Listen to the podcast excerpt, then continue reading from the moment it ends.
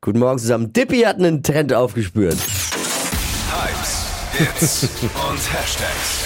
Flo Kerschner Show Trend Update. Starbuck, Starbucks? kennst du? Kenn ich. Kennst du? Und Da gibt's ja Sachen wie Pumpkin, Spice Latte oder Frappuccino. Viel zu teuren Kaffee gibt's. Ja, jetzt gibt's eine neue Sorte und die sorgt weltweit für Irritationen. Gibt's zwar noch in China nur vorübergehend, macht die Sache aber nicht unbedingt besser. Jetzt die bin ich Sorte heißt Abundant Year Savory Latte und wird anlässlich Okay. des chinesischen Neujahrsfestes verkauft. Okay, erzähl was. Verrückt ja daran, es handelt sich um den Kaffee mit Schweinefleisch-Aroma.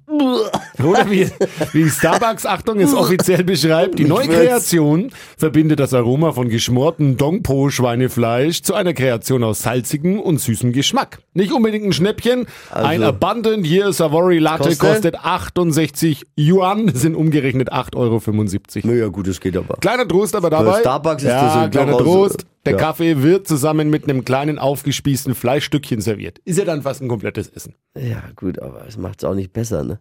Hoffentlich kommt der Trend nicht zu uns. Kaffee mit Schweinefleischaroma. Irgendwo hört's doch auch auf. Also, ja, schade. Wir, also ich, ich hätte ihn gern mal probiert, wenn Wirklich? er zu uns rüber schwappt. also du, wenn er kommt, eh, probierst du. ja, aber wir haben ja kein chinesisches Schwör. Weihnachtsfest. Ich schwöre. Okay. Ich, Ich habe Fingers crossed. also gut. Dann vielleicht besorge ich dir so ein Ding. Wenn jemand, vielleicht ist Nein, jemand, wenn kommt jemand in nicht. China ist, kann er ja mal einen mitbringen für einen Dippi. Der kommt bestimmt nicht. Ist bei ja um uns. die Ecke quasi. Ne? Kann man mal Genau, Ja, gleich nebenan. vorbeifahren. Ins Handschuhfach. Genau, to go.